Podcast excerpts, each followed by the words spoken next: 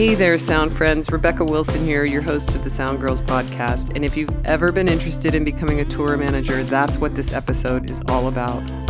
Latja Horvers is a tour manager from Amsterdam, and she's been working large scale tours for over 20 years. She's worked with M83, Robyn, The Knife, and so many more people, and she gives us a great inside look at the daily life of a tour manager. And she also lays out some great resources if you're interested in getting into it. Latja also started a music industry nonprofit called Backstage Pass, and it's a resource for women and underserved minorities who are interested in a career in live music production. When we spoke, she was on tour and she dialed in from a hotel room in Copenhagen. Thanks for listening.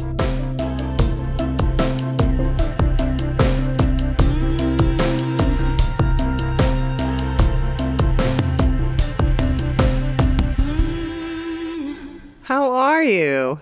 I'm good. I'm good. How are you? Good. Thanks for joining us, Latja.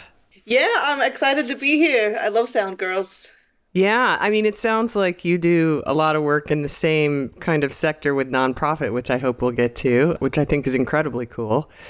But Thanks. what I'd love to start with so you're in Amsterdam. I'm in Copenhagen at the moment. I'm on tour.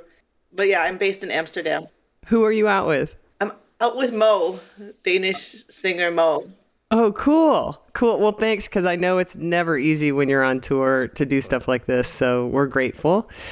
I would love for you to first talk about. I mean, I read in your bio that you were booking bands as a teenager and maybe go into that and how it led to tour managing. So, as a teenager, I was listening to a lot of rock music. I was a big fan of all the grunge bands, and later on, I was listening to nu metal. And once I had a taste of that first live experience, which was Silverchair at the Paradiso in 1997, and it was just like the best. I remember Silverchair; of- they were great. I remember that. Yeah. Oh, I loved it. It was so good. I was 14 years old, and my dad had driven me to Amsterdam, and it was just so exciting. And I mean, I didn't go early or anything. We just went when doors had opened. But yeah, just uh, being around all the other fans and seeing them play live, it just, it was magical and it was awesome. And I remember that I, you know, because we didn't have smartphones at the time or even phones. And I just was like, I just wish I could, I could hold on to this feeling and just memorize it forever. It was, I just loved it so much and I brought my little disposable camera and I shot all the shots within the first song. And then also I remember developing them and they all came out so bad that I was like, okay, I'm never gonna waste my time and money trying to take photos of bands. Rock and roll pictures on a paper camera. exactly. I, I just I'll just see the photos in the magazines later or something but yeah, no, I just loved seeing live music. But then I lived in a corner of the Netherlands where there just wasn't really much live music happening. There was local bands coming through sometimes, and after I saw them a few times, I was, you know, I was ready for more.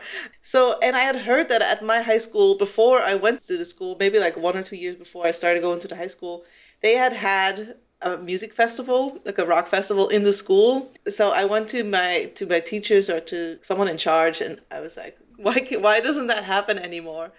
And uh, they said, well, you know, like you can organize it if you want to have a rock festival. You you can organize it yourself.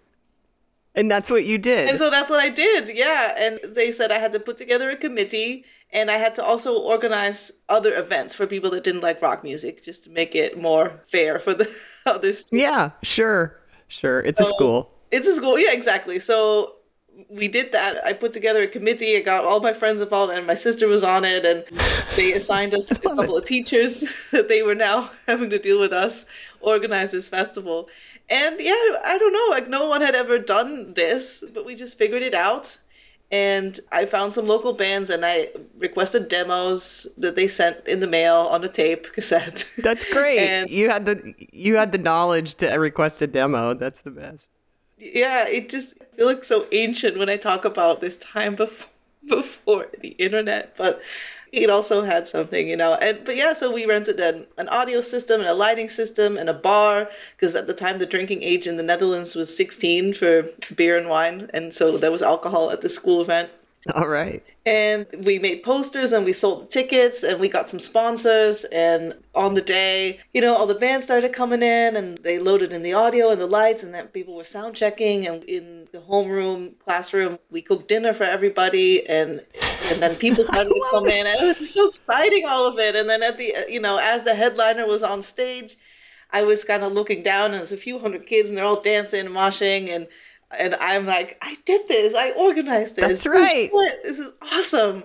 This is the best feeling, and this is something that I want to keep doing. I think this is like my my thing.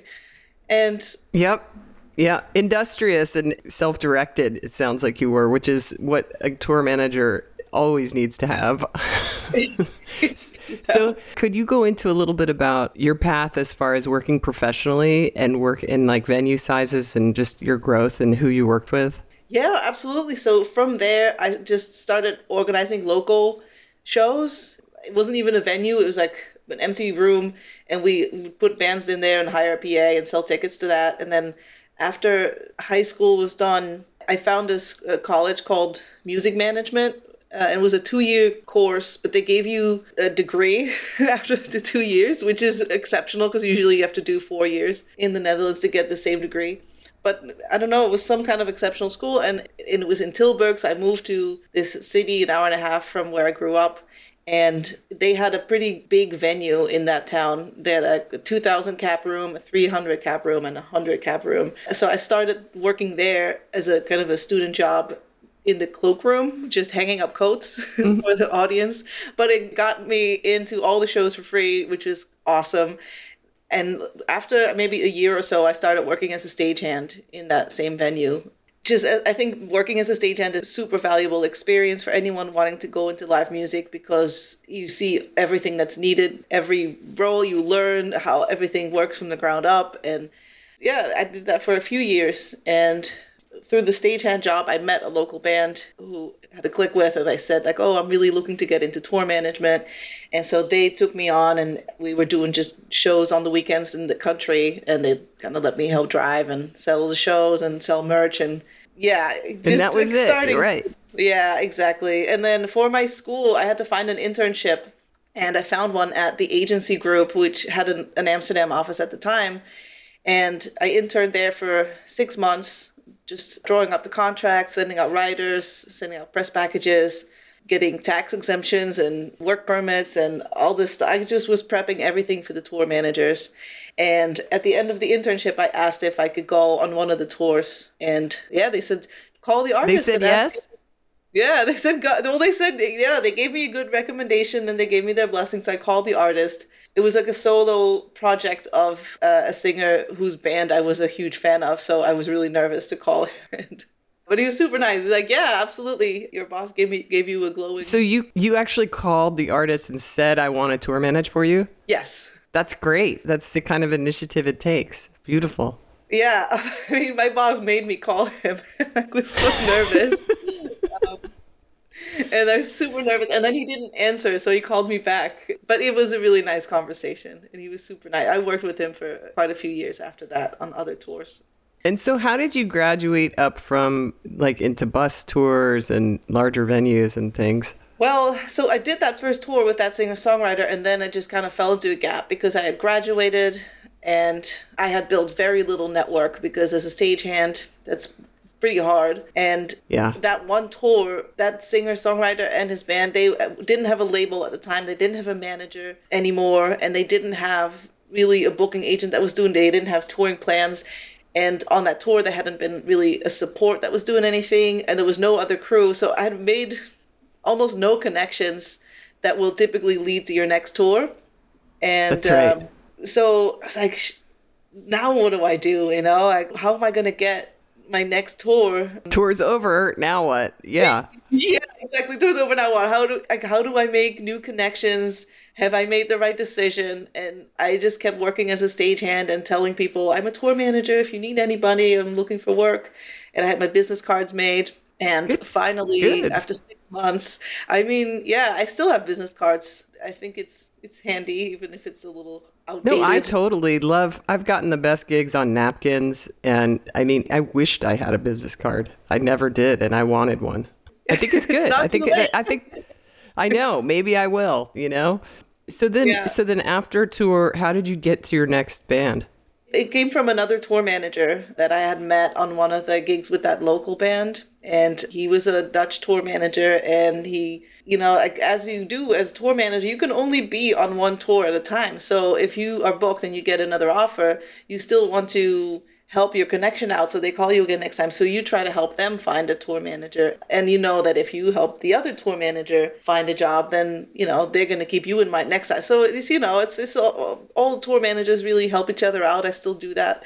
If i get a tour offer that i can't do i always try to get someone that i know on the tour and connect the people looking yeah, that, that's, to. It's really cyclical, and Sound Girls. It, it, sounds like backstage has a lot of connections that way too, and that you're built on the community aspect of, yeah. of referrals, and then coming back so that you get your you can have your job back that you couldn't do because you were out on tour. So that's brilliant. Absolutely, and so he he helped me get quite a few tours at the start, which you know they were it wasn't a lot. It was just like one three week tour that I got two days before it started, and I really had to move fast and cancel all my shifts at the cloakroom in the venue and go yep. on the tour. And then it was like another three months of nothing, and then one more tour came around, and then another three months of nothing. But then they kept getting more. It just the gaps were, got a little shorter, and slowly the tours got a little bigger because the first few tours they were all pretty DIY where I had to bring a sleeping bag on tour. I was the only crew yeah. member so I was driving, tour managing and selling merch. And yeah, I think that out of that, I just kept meeting more touring people, and you kept in touch with them, and then they would keep you in mind if they heard of work, and that's how I would get the next one, and the next one, and the next one, and it, yeah, it was another tour manager who got me my first bus tour that I was extremely excited about to be on a tour bus. I, I know, isn't it? It's a whole different. It feels like a resort once you're comparatively. I just go to bed, and then when I wake up, we're already there. It's amazing. I don't have to do this seven, eight hours of That's driving right. and then start the working day. Oh yeah, it felt like it just felt like I had won. Like I had totally made it, and I was there. I landed the dream job, the tour manager on a bus tour. Okay, so I know you worked for M83 and such an incredible duo there. They're just a duo, right? Not anymore. Actually, it's just one person, Anthony Gonzalez, and he has like a band on stage with him. Okay, so so I know that you worked with M83. Could you maybe talk a little bit about that experience and maybe shed some knowledge for people who would be curious on how you sort of tour managed that tour and what it took from when you were contracted to the end of tour and wrap?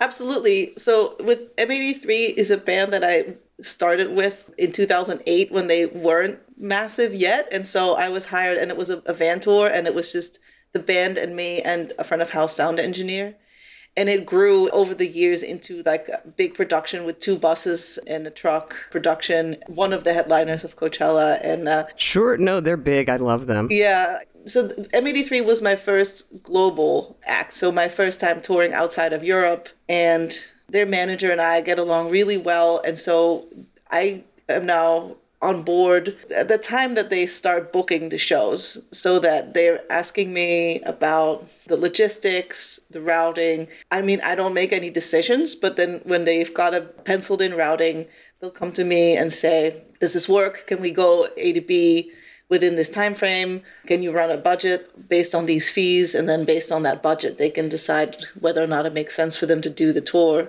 And then once the shows are confirmed we'll start looking at hiring the rest of the crew. There's some people that will come back from previous runs. There's some people that maybe aren't available or are, we're looking to replace, or maybe it, the show is a little different and we don't need certain people or we need to add people. So once we've got the crew in place, the band, we can start planning the rehearsals and the production rehearsals booking the buses because we need to they're a european act so we need to get visas so that's one of the first things on the table is getting your american visa sorted because it takes a really long time to get those done oh my gosh right all the global work and customs i mean if you how much do you have to do with customs and getting all that gear through there or they probably have a production manager maybe you could talk about the difference between you and them or yeah, the production manager deals with that mostly. But when I started, there wasn't a production manager, so it was me dealing with the customs. We need to get a carnet for all the equipment. So every time you go, go through an international border, you need to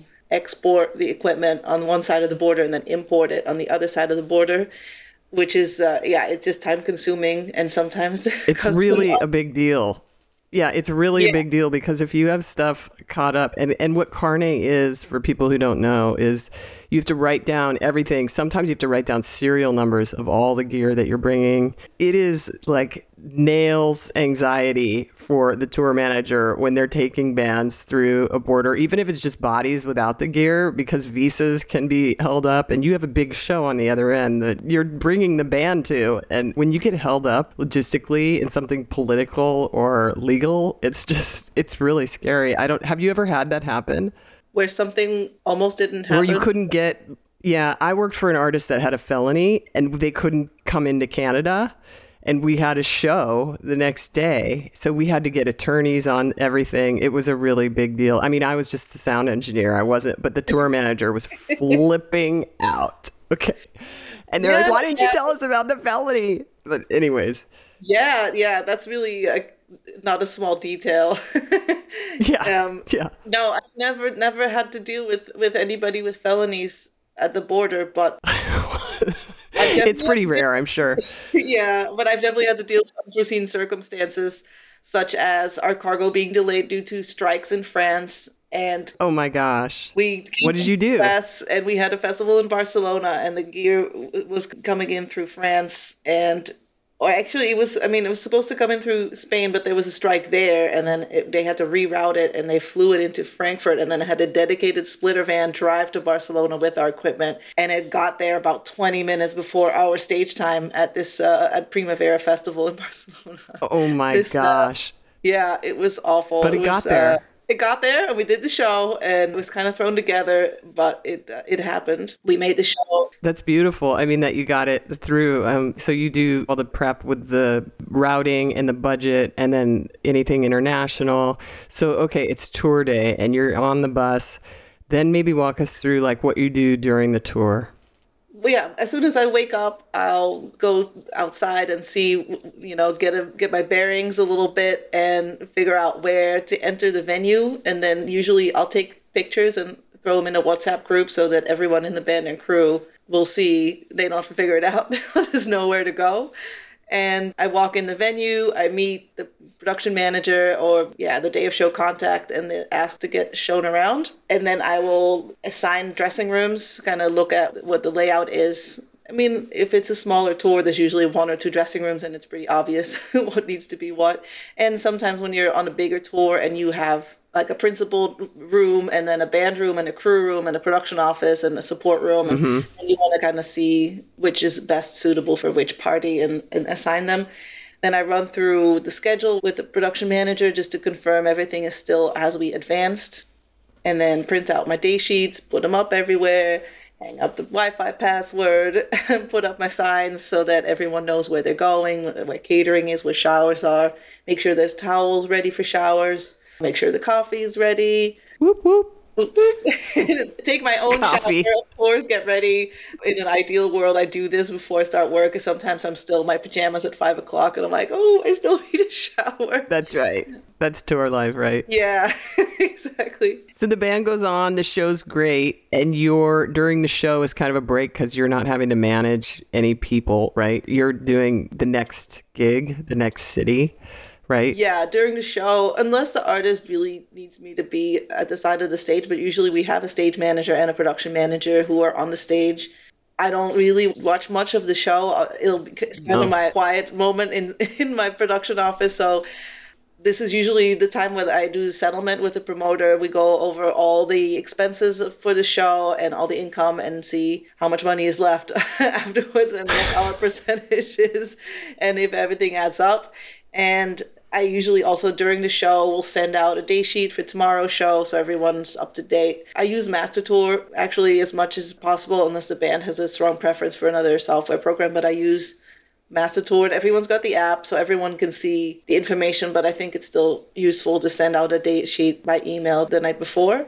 Sure. And I get the parking details for tomorrow's show so I can give it to the drivers before we leave so they know kind of what the situation is for the next day and then rinse and repeat and then finally the end of tour and then do you do a budget settle at the end of tour Yes, I reconcile uh, the budget, which is also a lot of work.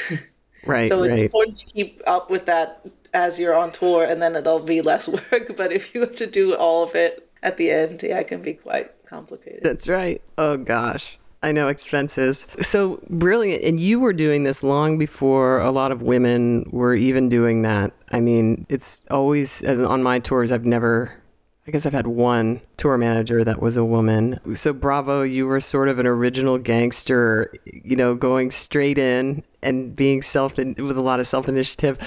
So I guess I want to kind of now that you've laid the ground for what a tour manager does, thank you. I would love for you to talk about Backstage Pass and how that came about and what it for and what it does.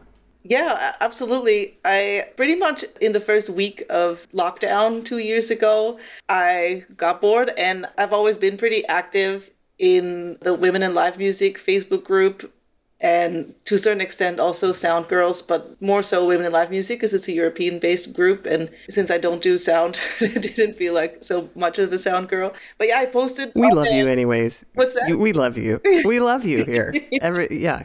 Well, I mean, I during during pandemic, I was also in touch with Karrie quite a bit, and I, I mean, I'm definitely more active on Sound Girls now. But yeah, I've just posted on Women in Live Music something like, yeah, I'm a tour manager with lots of free time on my hands. If anybody has any questions or wants to just touch base and have a chat one on one with a seasoned tour manager, then give me a call. And there's quite a few women that reached out to me, and and I thought, okay, well, I mean, I really enjoy this. I really am happy to help aspiring tour managers get a leg up, you know. And then they started hosting webinars on women in live music, and they asked me to do a webinar on tour management which I did gladly, which was really fun. I was incredibly nervous, but it was really fun. And I got a lot of good feedback off of it. And someone that had seen it, Joanne Croxford, who was tour manager and production coordinator from the UK, and she's she was running a diversity and inclusion group in the tour production group. And the tour production group was a brand new alliance of tour and production managers in the UK that had gotten together to write COVID protocols over the over the really in the first month pandemic. And so she asked me to come on the diversity and inclusion biweekly talk and talk about my experience working with Fever Ray and the Knife, where we had an all female crew. So I came on that, and then the, you know they said I could keep joining all their meetings, and they had meetings every week about diversity and inclusion, but also about mental health and uh, sustainability. And I went to as many meetings as I could because I thought everything was super interesting that they were doing, and I was learning a lot. And I was also kind of, I think, like a lot of people, because we were home from touring, we were just kind of like grasping at straws just to keep that connection to the touring community. Yeah, it really, it was a hard uh, vacuum. It felt like a vacuum. Nobody was working, and it was really, I mean, what we do, it just doesn't translate to remote work. So that's brilliant. No, so no, exactly. So so then from that, how did the ideas come to start Backstage Pass? Well, I mean, just from learning in the diversity and inclusion group, I was just learning about all these different initiatives. And finally, there was a talk by AJ, who had co launched the 3T project in the UK, which I don't know if you're familiar. It's the, the tour tech training. I don't. Tell me. Okay, it's it's Mura Masa and Neo's management Native Management launched the Tour Tech training program where they were offering and I have a hands-on course for black women to be touring technicians and Oh, how cool. I didn't know about it.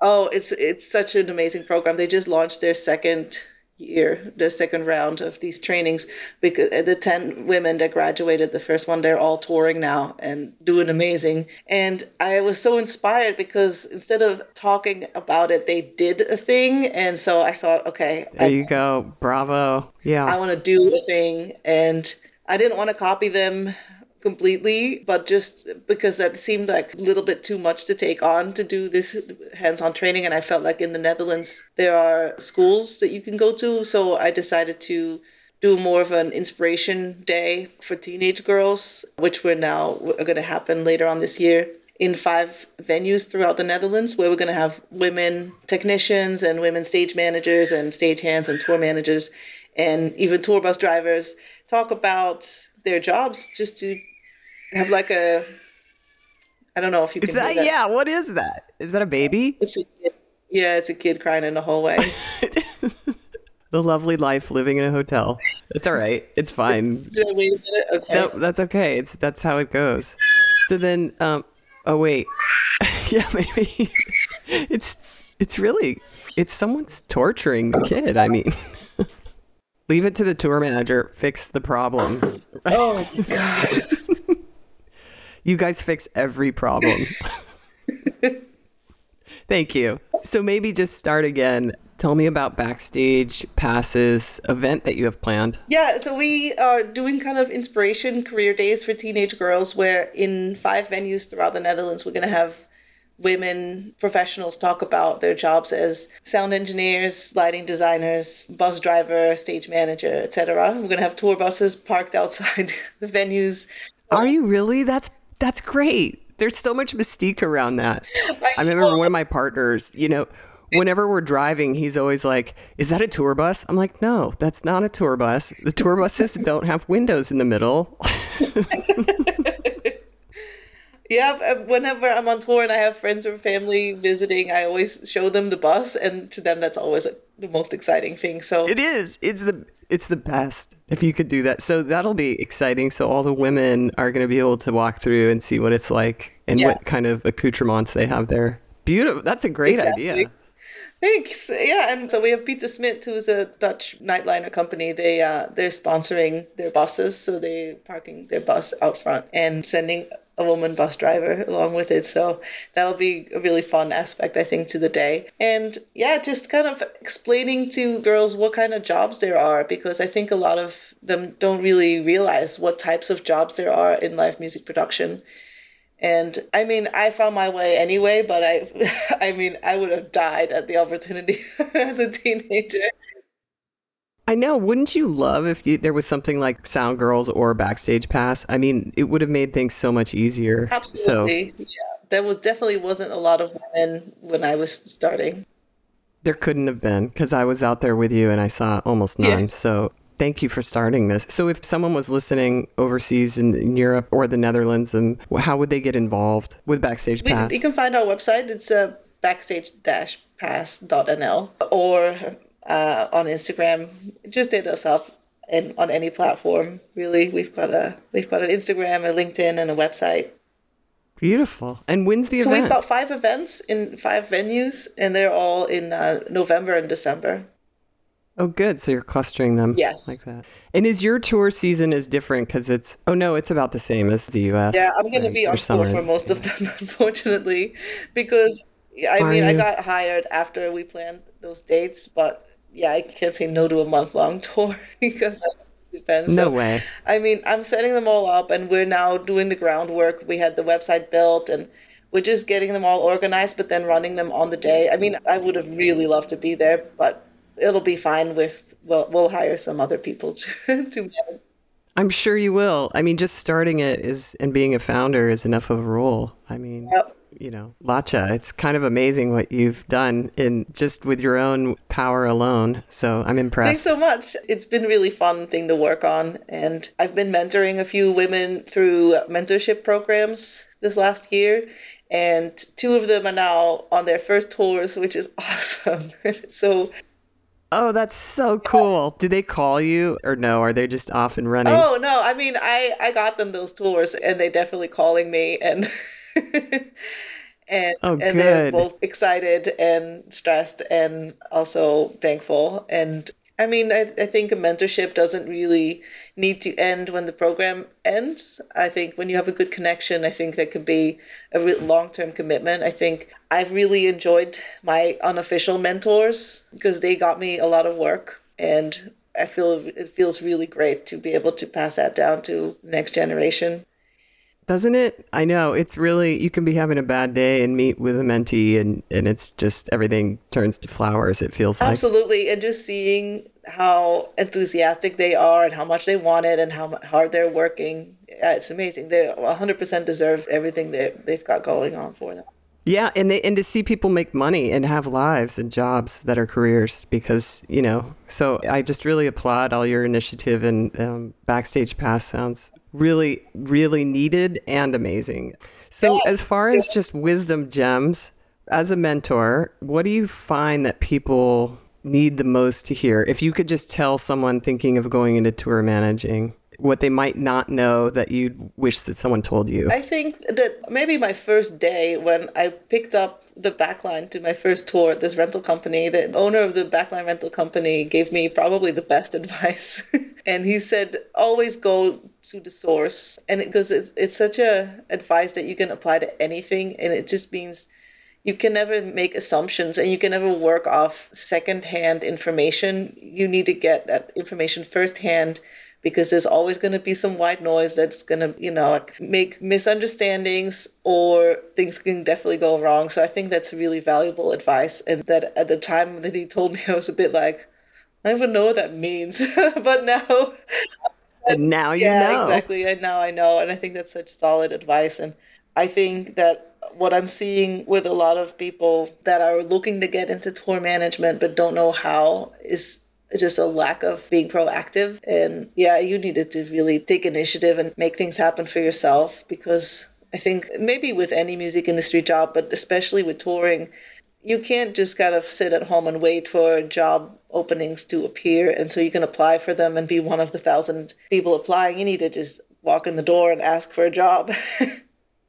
I think your stage handing advice is really good to start out as a stagehand because you can make money and you see all the departments yeah. work and you meet people that way. I did and I got other jobs and then I started learning sound. I got to sit behind the board and then people taught me and I had people to ask and it, it is. And I really love what you said about secondhand advice. I mean a lot of broken relationships could probably use that advice as well you know? Like when you're traveling in a group the dynamic is so different and you know you have to really go to the source. I love that advice. Right? I, I will apply it to my own life. Yeah. yeah. So i guess lastly is there anything that you would want to say that we haven't covered? Yes i do have one thing to add. I recently hosted a workshop on how to get your foot in the door. I called it how to get your foot in the door the tour bus. And i had a, an incredible it. panel of other women in the industry and yeah, I recorded it. So you can look back and I posted it along with the slides and some other resources in a Linktree slash get me on tour. So I think that would be a great resource for anybody looking to get on their first tour. We laid it all out in a two hour long workshop with the Q&A. That's great. And everybody can watch yeah. it online. And uh, it's called How to Get Your Foot in the Door of the Tour yeah. Bus. That's great. So I always close the show with getting your recommendation for your favorite album. Something just that's top to bottom that you can always listen to and that you can pass on to the listener. Oh, I'm a little torn because when I was young, it was Ænima by Tool. I've listened to that record oh, so I much. And now. You know, it's funny. My tour manager, I worked with the guy that was on the inside cover that was naked with the woman on there. He was my tour manager on that Tool record. Yeah, he was he was tiny and she was anyways, if you check it out you'd know. But okay, that's a little funny connected story. So so there's that record. What about now contemporary? No, I, what do you look what are you listening to? Contemporary, but my my go-to album. it's so embarrassing, but it's the Dirty Dancing soundtrack. The Dirty Dancing soundtrack. That is awesome. That is so awesome. What's the good song on there? What's the? I mean, I remember that movie. All, I mean, I don't even know what they're called. It's just she's like the wind, and uh, the, oh, I had the time of my life. I guess that's like the title track. Oh God, that song is so iconic for people who are our age. Sorry, younger listeners, but yeah, yeah we're having a we're having a 40s moment. it's just the best when I have to do like housework or cleaning, I just put on the Dirty Dancing soundtrack. I'm like, oh, singing along. That's great. Well, thank you so much for your time. I know you're on tour, you're in a hotel room, and you made time for us. And I'm also deeply grateful at everything you're bringing to women and underserved minorities in the music business by starting Backstage Pass. So thank you for being on. My pleasure. It was it was great to be here. Thanks so much for the invitation. And, uh, similarly impressed with everything that Sound Girls does. We'll have a great tour and safety to all. Thank you. Thank you. Bye. Hey there, audio community. The Sound Girls podcast would like to thank our sponsors, QSC, for supporting our program. And you may think pro audio when you think about QSC, but they're also about making the world a better place. They're committed to things like integrity and building trust and keeping promises. They promote thinking long term, even when it's more work, and they value inclusion. They promote doing the right thing just because it's the right thing to do. So QSC is about a lot more than just audio, and we're very grateful for their support. So check out everything that they're about at QSC.com. The Sound Girls Living History Project is a collection of interviews with audio industry veterans. The project seeks to highlight the careers and achievements of women and underrepresented groups in audio.